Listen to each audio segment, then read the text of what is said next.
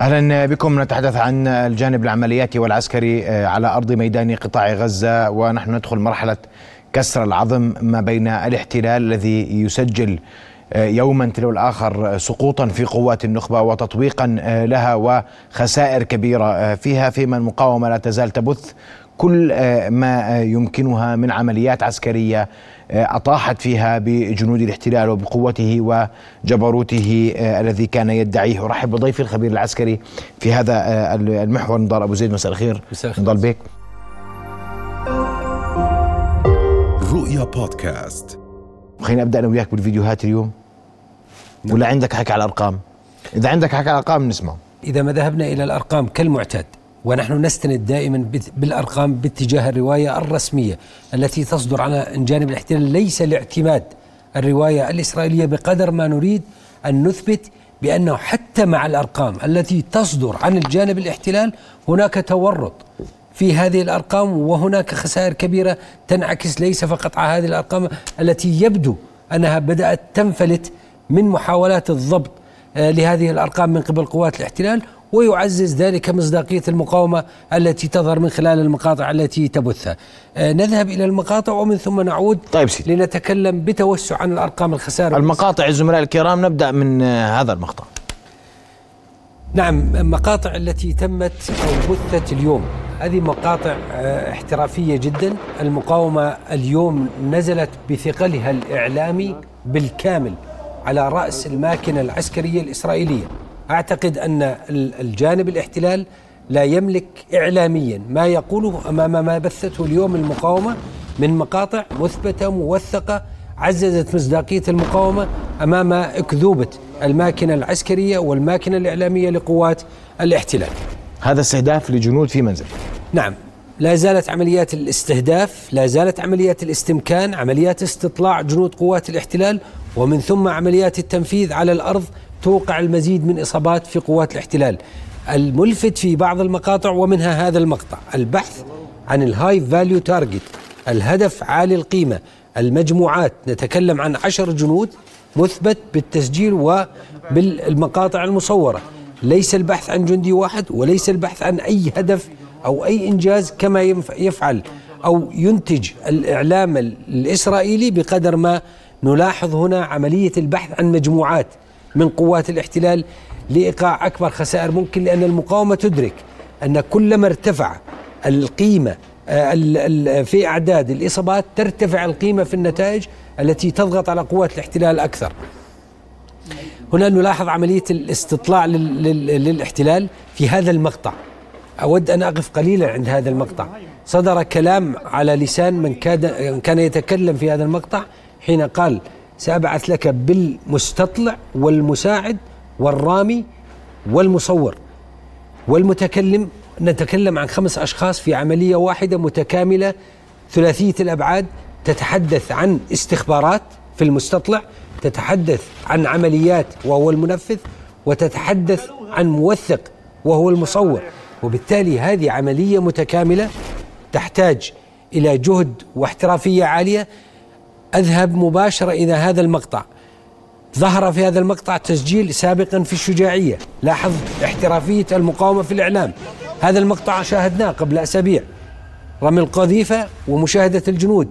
ما أرادت المقاومة من إعادة بث هذا المقطع هو الجزء الثاني منه وهو توثيق مصداقيتها بهذا الصور التي نراها من إصابات وخسائر وغنائم وصلت لها المقاومة وهنا نرى إذا كانت الخوذة منشطرة إلى قسمين فما بالك برأس الجندي الإسرائيلي في هذه العملية. نعم.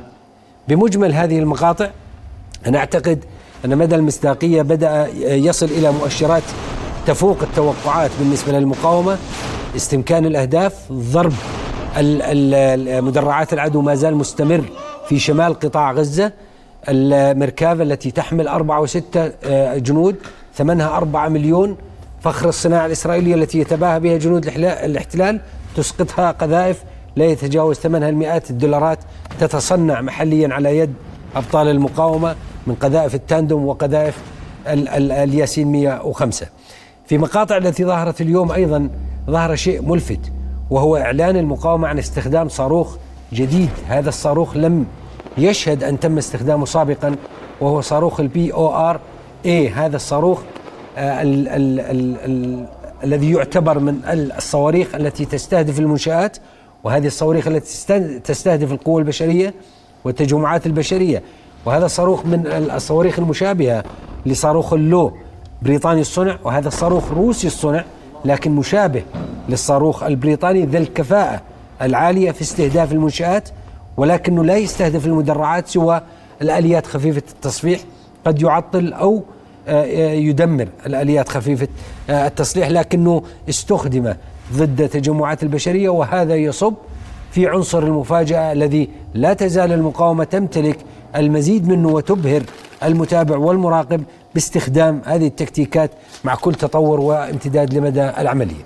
يعني أنت برأيك اليوم وعشان أكون دقيق كل ما بث اليوم من فيديوهات للمقاومة والاستهداف مكان من العدو وأماكن تواجده وضرب جنوده وما إلى ذلك مرتبطا بالأرقام والحالة العسكرية لجيش الاحتلال يتسق ويتفق أن هناك حالة من الإرباك تمام لدى جيش الاحتلال. صحيح 100% هناك حالة إرباك لدى جيش الاحتلال يقابلها حالة انضباطية لدى قوات المقاومة عنصر القيادة والسيطرة وهو الأهم في أي عملية عسكرية وتكلمنا عنه مرارا تثبته اليوم المقاومة في مقاطعها وفي أحد المقاطع التي صورت حين شاهدنا القائد يخبر آه، عناصر المقاومة. هناك مستطلع ونائب مستطلع وهناك رامي وهناك مصور. إذا عملية متكاملة تقاد بقيادة وسيطرة منضبطة ولا تزال المقاومة تتمتع بقدرة عالية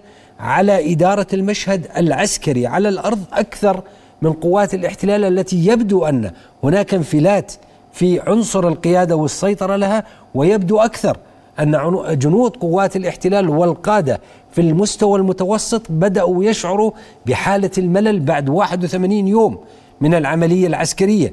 إضافة لذلك هناك حالة من انخفاض الروح المعنوية لدى قوات الاحتلال يريدون الخروج من مأزق غزة بأي ثمن. هم يرون ويشاهدون حالات الخسائر الكبيرة التي تعرض لها. حالة الصدمة والترويع التي يقابلها جنود قوات الاحتلال. وتأكيدا لذلك اليوم خبر وبث على أغلب مواقع الإعلام جندي من من قوات الاحتلال آه، قام بنتيجة حالة الصدمة التي تعرض لها وفي آه، آه، بعد انسحاب اللواء الجولاني قام بسحب بندقيته بعد خروجه من النوم وقام بقتل أصدقائه الموجودين معه في هذه في الثكنة العسكرية. هذه الحالات التي بدأت نسمع عنها وعلى الإعلام العبري أيضا وبشكل متكرر تشير إلى مدى انخفاض الروح المعنوية وهي بالمناسبة مهمة جدا في هذا النوع من العمليات أن تكون الروح المعنوية مرتفعة. أعتقد أنها ستستمر بالانخفاض وأعتقد أن الخسائر ستتعاظم طيب. أكثر. ما هو إلى متى يتحمل جيش الاحتلال كل هذا الأمر؟ راح أسألك هذا السؤال لكن قبل ذلك أشرف أبو عمرو مراسل رؤية في وسط غزة معنا مباشرة. أشرف مساء الخير. آخر تطورات الأوضاع لديك ميدانيا وآخر ما يرشح من آه، آه، عمليات للمقاومة في مناطق مختلفة من آه، قطاع غزة والحديث عن استمرار المواجهات والمعارك ما بين المقاومة وقوات الاحتلال على أكثر من من محور جلها في مدينة غزة أواسط غزة وجنوب غزة. تفضل. نعم تحياتي لك زميلي محمد. حقيقة الاشتباكات متعددة في عدة محاور كما ذكرت. أبرزها في هذا الوقت هو محور شرق خان يونس ووسط خان يونس حيث الاشتباكات المسلحة العنيفة التي تدور في هذه الأوقات هناك حيث أصوات انفجارات كبيرة وأصوات اشتباكات مسلحة وضارية هذه الاشتباكات صراحة. آه، قبل قليل آه، بعض من الفيديوهات التي أصدرتها الفصائل المقاومة الفلسطينية وصدرتها لوسائل الإعلام في اشتباكات آه، عنيفة أيضا وضارية في حي الشجاعية شرق مدينة غزة. أما المحور الجديد الذي في هذه الأثناء هو آه، يتم التركيز عليه أكثر وهو المحور الشرقي للمحافظة الوسطى. حيث شرق مخيم البريج وسط قطاع غزة هناك محاولة تقدم من الآليات الإسرائيلية منذ 48 ساعة وحتى هذه اللحظات حتى الآن لم تحقق الآليات الإسرائيلية تقدما كبيرا داخل مخيم البريج من المناطق الشرقية. بالإضافة إلى ذلك المحور الآخر وهو المحور أيضا الأهم إلى الشمال من مخيم النصيرات حيث أيضا ألقت الطائرات الحربية الإسرائيلية على المواطنين. هناك مناشير واتصالات هاتفية تطالبهم فيه بضرورة إخلاء المنطقة تمهيدا لعملية برية في تلك المنطقة. اليوم صباحا كانت هناك اشتباكات عنيفة وقوية جدا شرق مخيم المغازي أيضا في وسط قطاع غزة. حيث قصفت أيضا المدفعية الإسرائيلية مدرسة تتبع لوكالة الغوث وتشغيل اللاجئين الفلسطينيين الأونر والتابعة للأمم المتحدة وكان بداخلها نازحين فلسطينيين. هذا الأمر أدى إلى استشهاد عدد من الفلسطينيين وإصابة عدد آخر من النازحين الذين كانوا بداخل هذه المدرسة. هذا الأمر يشير بأن هناك مواجهات واشتباكات قوية ما بين المقاومة الفلسطينية والجنود الإسرائيليين إلى الشرق من المحافظة الوسطى تماما حيث تحاول القوات القوات الإسرائيلية إحداث آه، اختراق في التقدم إلى داخل الثلاث محاور مخيم النصيرات ومخيم البريج ومخيم المغازي. هذه الثلاث مخيمات هي مكتظة تماما بالسكان بالإضافة إلى الكثافة آه، آه، كثافة النازحين من مدينة غزة ومن شمال قطاع غزة وأيضا آه، ملاصقة البيوت بعضها لبعض وهذا يعقد الأمر على الاختراق لقوات الاحتلال الإسرائيلي داخل هذه المخيمات وداخل هذه المناطق المهمة في وسط قطاع غزة. أما هناك في شمال القطاع حيث ما زالت بلدة بيت حانون وبلدة بيت لاهية بالإضافة إلى مخيم جباليا وجباليا البلد تحدث اشتباكات ومواجهات ما بين الحين والآخر آخر بين المقاومين الفلسطينيين والقوات الإسرائيلية المتوغلة هناك. اليوم في مدينة غزة تم وصول ما يقارب من خمسين شهيد إلى مجمع الشفاء الطبي جراء القصف الإسرائيلي المتعدد على مناطق مختلفة وأبرزها في منطقة حي الشيخ رضوان. إلى الشمال من مدينة غزة حيث هناك حدثت اشتباكات قوية ما بين المقاومة الفلسطينية وأكدت المقاومة الفلسطينية بأنها آه، أحدثت إصابات وقتل في صفوف الجنود الإسرائيليين وهذا الأمر دعا القوات الإسرائيلية لاستخدام آه، قوة نارية كبيرة باتجاه منازل المواطنين الآمنين في آه، حي الشيخ رضوان بمدينة غزة. نعم. أشكرك كل الشكر أشرف أبو عمرة مراسل رؤية في وسط قطاع غزة كنت معنا مباشرة أمام مستشفى شهداء الأقصى هناك. أشكرك كل الشكر. آه، أشرف أعود لك سنضل وهذه التطورات الميدانية البريج تحديدا ما الذي يحدث هناك؟ هذا تساؤل مهم اليوم. وماذا لماذا تسعى قوات الاحتلال؟ هذا المحور البريج يقود إلى جحر الديك. تكلمنا جحر الديك البريج حي المغازي إلى مخيم النصيرات. هذا المحور الذي يوصل بين غلاف غزة باتجاه شاطئ آه، البحر قوات الاحتلال عندما لا تنجح بتحقيق أي نجاح باتجاه توغلات إلى خان يونس تذهب باتجاه المحور الشمالي على أمل أن تحقق نجاح معين على محور جحر الديك البريج. السبب الرئيسي في ذلك أن بين البريج ومخيم النصيرات هناك منطقة تعرف بمنطقة الزهراء. هذه مستعمرة قديمة لقوات الاحتلال قبل الانسحاب من قطاع غزة أي قبل 2005 هي مستعمرة نتسريم يعرف من أكبر مستعمرات قطاع غزة آنذاك ويعرف الاحتلال تماما لأنه كان يوجد فيها معسكر لقوات الاحتلال. من ضمن آه، آه، مجموعة مستعمرات تعرف بمستعمرات آه، قوش قطيف في في في تلك المنطقة. وبالتالي هو يريد الوصول إلى هذه المنطقة وهي منطقة الزهراء نتسريم سابقا ليعلن أنه حقق نجاح ميداني على الأرض بالوصول إلى هذه المنطقة ومع ذلك لا تسمح له المقاومة حتى بالوصول إلى الخاصرة الضعيفة في منطقة العمليات وبالتالي عن أي إنجاز يتكلم قوات الاحتلال. حتى لا أبعد كثيرا عن سؤالك الذي تعلق بموضوع كيف يمكن أو إلى متى يمكن أن يصبر قوات الاحتلال. كثير من المراقبين تحدثوا عن السيناريوهات المطروحة لإنقاذ الاحتلال من هذا المستنقع وكيف يمكن أن يخرج من مستنقع غزة. سأجيب وبدقه على هذا السؤال فقط اربط في الأرقام التي سأتحدث عنها الآن ومن المواقع التي تبث من مصادر رسمية من جانب قوات الاحتلال عندما يتكلم اليوم الاحتلال عن 498 قتيل منذ بدء العملية العسكرية وقلنا أمس أننا بدأنا نلامس رقم 500 ويتكلم عن 174 قتيل منذ بدء العملية البرية أي منذ 60 يوم. ويتكلم اليوم بشكل ملفت وعلى كل أو أغلب مواقع الإعلام الإسرائيلي تكلم وبصراحة عن 874 إصابة منذ بدء العملية العسكرية منذ بدء العملية البرية.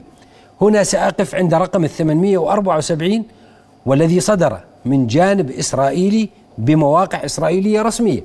نحن نتكلم عن 60 يوم من العملية البرية.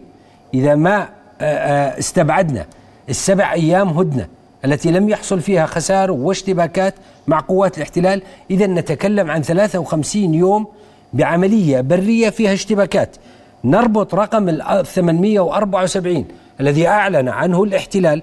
إذا نتكلم عن 16 إصابة يومية في 53 يوم ينتج عنا رقم ال 874 إصابة إسرائيلية تكلم عنها بلسان قوات الاحتلال. إذا نتكلم عن أرقام عالية جدا وليست أرقام ضعيفة لكن ما الذي حصل؟ يبدو أن حالة أو محاولة ضبط الأرقام من قبل الاحتلال قد انفلتت وأصبح لا يستطيع السيطرة على أرقامه. لذلك منذ ثلاث أيام أنا أستخدم أرقام الاحتلال حتى أثبت أن حتى أرقامه تشير إلى تعاظم في الإصابات وفي الآليات. اليوم وزير الدفاع الإسرائيلي تكلم أنه آه، آه، استخدمنا 273 آه، مليون دولار لإعادة ترميم الآليات العسكرية. وهذا تصريح رسمي صدر على كل وسائل الإعلام. إذا نتكلم عن ربع مليون لترميم آليات استخدمت في 81 يوم.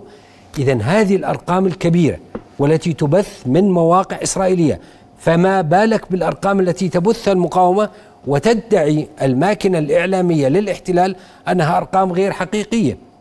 إذا عندما نربط رقم الذي أعلن عنه وزير الدفاع الاحتلال وقال أننا آه، آه، نستخدم 273 مليون دولار لترميم الآليات العسكرية المدرعة التي استخدمت في العمليات في غزة إذا أعتقد أن رقم المقاومة الخمس آلاف قتيل يتطابق تماما مع وأكثر مصداقية من الأرقام التي تعلن عنها قوات الاحتلال. وهو بث فيديوهات عديدة وتحدث عن آه، يعني وإحنا عم نشوف صور الطائرات وهي تحلق وتهبط وهي تحمل إصابات على مدار الساعة. تماما. أستاذ محمد كان يتكلم عن مستشفى سوركا في غلاف غزة وكان يتكلم عن مستشفى نتسريم العسكري في غلاف غزة. اليوم اليوم البيان صدر من. من من مستشفى هداسة في تل أبيب إذا أصبحت المستشفيات العسكرية في غلاف غزة لا تستطيع تحمل الأعداد الكبيرة فأصبح يتم الإخلاء إلى مستشفيات تل أبيب بالتالي حتى لا أطيل كثيرا في عملية التوسع نحن أمام حالة انفلات سياسي في الخلافات السياسية تتعمق بالجانب الإسرائيلي. نحن أمام تعاظم في أرقام الاقتصاد الإسرائيلي.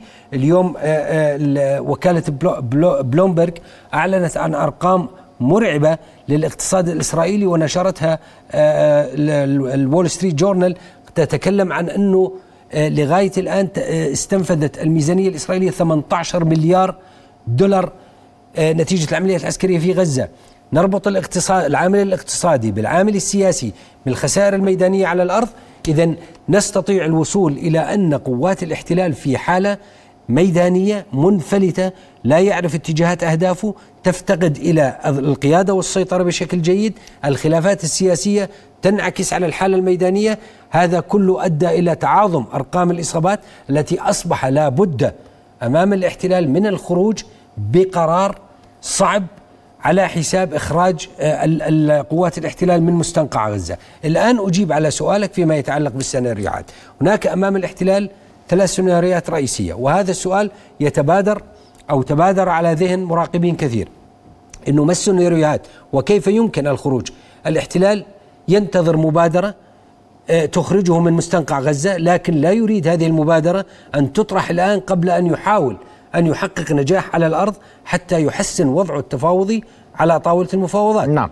هو ينتظر الانتقال إلى جبهة أخرى ولوح بذلك آه، يؤاف جالنت وزير الدفاع وهي جبهة شمال الأراضي المحتلة مع حزب الله ليحاول لفت الأنظار عن خسائره جنوب قطاع غزة وبالتالي توسيع دائرة الصراع ليذهب الراعي الأمريكي بدفع الاحتلال إلى ضرورة ضبط النفس وحل الأزمة كباكج واحد بين الشمال والجنوب في قطاع غزة. وبالتالي أنا أعتقد أن الاحتلال في مأزق كبير ينتظر مبادرة ما برعاية إقليمية وبضمانات أممية دولية أمريكية تخرجه من مستنقع غزة قبل تعاظم أرقام الإصابات التي قد تؤدي إلى انقلاب الشارع على حكومة اليمين بقيادة بنيامين نتنياهو. إحنا دائما مشاهد بث جيش الاحتلال وإصابات هذا كلام يعني بث وتم تسريبه اليوم.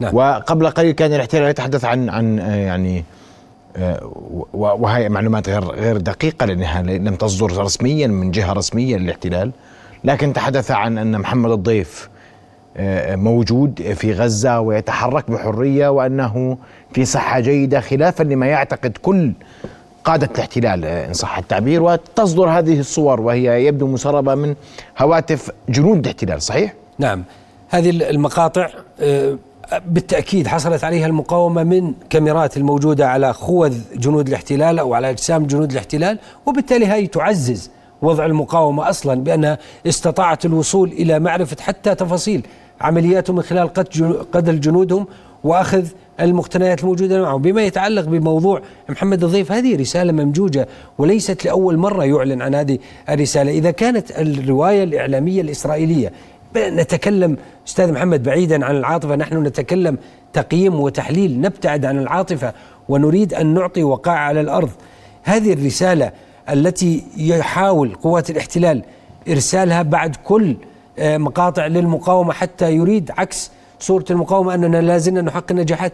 هذه أصبحت لا تنطلي لا على الشارع العربي ولا حتى على الشارع الإسرائيلي نفسه. وبالتالي هي ليست أول مرة يتكلم عن محمد الضيف. تكلم قبل ذلك عن السنوار وأنه وصل بيت السنوار. وأنا يعني برأيي الشخصي وتقييمي أستطيع أن أضيفها إلى سلسلة الإخفاقات الإسرائيلية التي تضاف إلى مستشفى الشفاء وإلى محور فيلادلفيا وإلى آه، محاولة محاصرة بيت السنوار. وإلى هذا المسلسل الكبير. لسه بيت السنوار محاصر أنت متذكر؟ لسه نعم. لا, لا يزال محاصر. لساته محاصر بس ما نعرف صار معهم. لا يزال محاصر. وكان المفروض إنهم حاصروا وصلوا منزل منزل السنوار وحاصروه وكان بده يكون في إنجاز تاريخي لجيش الاحتلال. لن يستطيع الاحتلال تحقيق أي إنجاز على الأرض وسيخرج من غزة مرغما وبشروط المقاومة. بتحكي بثقة اليوم يعني كبيرة. ليش؟ تكلمنا أكثر من مرة عن إنه الخرائط اليوم عليها تغيير عشان نتفق لا تغيير يذكر على الخرائط على الأرض سوى ما تكلمنا عنه على المحور الأوسط البريج جحر الديك. أتكلم بثقة أكثر لأنه من نبض البلد تكلمنا عدة مرات بثقة أكثر. وتك وما ما كنا نقوله بعيدا عن العاطفة وبعيدا عن أي متغيرات أخرى قد تؤثر في تقييمات تتحقق على الأرض منذ بدء العملية البرية إلى ظهور آه، الناطق الإعلامي باسم المقاومة إلى انسحاب اللواء الجولاني إلى كل هذه الحقائق التي أثبتت من شاشة نبض البلد آه، على أنها وقائع تم تأكيدها والآن في ظل هذه الخسائر التي آه، يتم تأكيدها وهذه الأرقام التي يتم تأكيدها أعتقد أن هذا المأزق سيتعمق أكثر خلال الأيام القادمة وخاصة في ألوية النخبة وأؤكد ما قلناه سابقا أننا خلال الأيام القادمة أيضا سنسمع عن انسحابات أيضا لقوات الاحتلال حتى يذهب باتجاه آه، المرحلة الثالثة التي يتحدث عنها الاحتلال أكثر من مرة. وبالتالي قبل حلول يناير 2024 يحاول فكفكة آه، آه، المشهد المتعمق والخسائر الموجود له في غزة وإعادة تركيبه من جديد بصورة نمطية جديدة تخرجه أمام أقل ما فيها. لا لا المرحلة الثالثة تقصد فقط عمليات القصف عن بعد؟ نعم المرحلة الثالثة التي تكلمنا عنها التي تشمل عملية منطقة أمنية على غلاف غزة. التخلي التخفيف من القوة المشتبكة في غزة حل جزء من الاحتياط والتحول في شكل العملية من عملية تقليدية داخل المدن إلى عمليات انتقائية تجاه الأهداف آه، القيادات أو تجاه آه، بعض الأهداف التي تعتمد في كل هاي القوة على الأرض وهو مش قادر يعمل شيء إذا في كل في 80 يوم وهو في نص غزة. استخباراته ما عملت شيء يعمل شيء في يعني هذه أحد الأطر التي قد يرسمها ليعتبر أو يعتبرها مخرج له آه، دون آه، أن يتم وسمه بوسم, المنهزم آه، في في مستنقع غزة. لكنه برأيك انهزم حتى هذه اللحظة ولم يحقق شيئا. يعني أول هزيمة كانت لقوات الاحتلال هي في 7 أكتوبر وأعتقد أن هزائمه لا تزال تتوالى ومع كل مقطع تصدر المقاومة هو يعمق الهزيمة آه، لقوات الاحتلال أكثر ونتيجة هذه الإصابات أنت أنت ذكرت صمود جيش الاحتلال صمود المقاومة. نعم. كيف بتقيمه اليوم؟ يعني صمود وإلى متى تستطيع؟ ما هو هاي الأسلحة كلها مهربة أو مصنعة محليا. نعم سأتكلم بلسان ما صدر من تصريحات على على لسان القادة الإسرائيليين اليوم. هذا التصريح صدر اليوم على أغلب وسائل الإعلام. قالوا أننا نستغرب من المقاومة التي تقوم أو عندها القدرة العالية على إحلال عناصر جديدة من القيادة تكون على كفاءة أكبر من العناصر التي يتم استهدافها. وبالتالي لا تزال البنية العسكرية للمقاومة متماسكة ولا تزال البنية العسكرية للمقاومة تتجدد مع إطالة أمد العمليات وبالتالي هذا يعزز ما تكلمنا عنه في الحلقات الأولى من نبض البلد حين قلنا أن المقاومة تحاول جر الاحتلال إلى أطول فترة زمنية ممكنة لإيقاع الخسائر فيه وبالتالي هي خططت لهذه الفترة الزمنية الممكنة وبالتالي أيضا خططت لتجديد البنية العسكرية لها مع إطالة أمد العمليات لتستطيع مواجهة عدو تنخفض معنوياته طيب. وترتفع إصاباته غدا نضال بيك نتحدث عن الفرق ما بين ما يحدث مع المقاومة وما يحدث مع جيش الاحتلال. نعلق على ما سيصدر من آه، فيديوهات ونبحث في الخرائط أكثر لكن نريد المقارنة الواضحة. لماذا معركة عض الأصابع لصالح المقاومة؟ وهذا أطول هذه أطول معركة يخوضها الاحتلال منذ أن أقام مستعمرته على أرض فلسطين. تمام. إلى متى يمكن له أن يبقى في إطار هذه المعركة في ظل ما يسجل من خسائر؟ غدا نتحدث في كل هذه التفاصيل أشكرك كل بإذن الله. رؤيا بودكاست.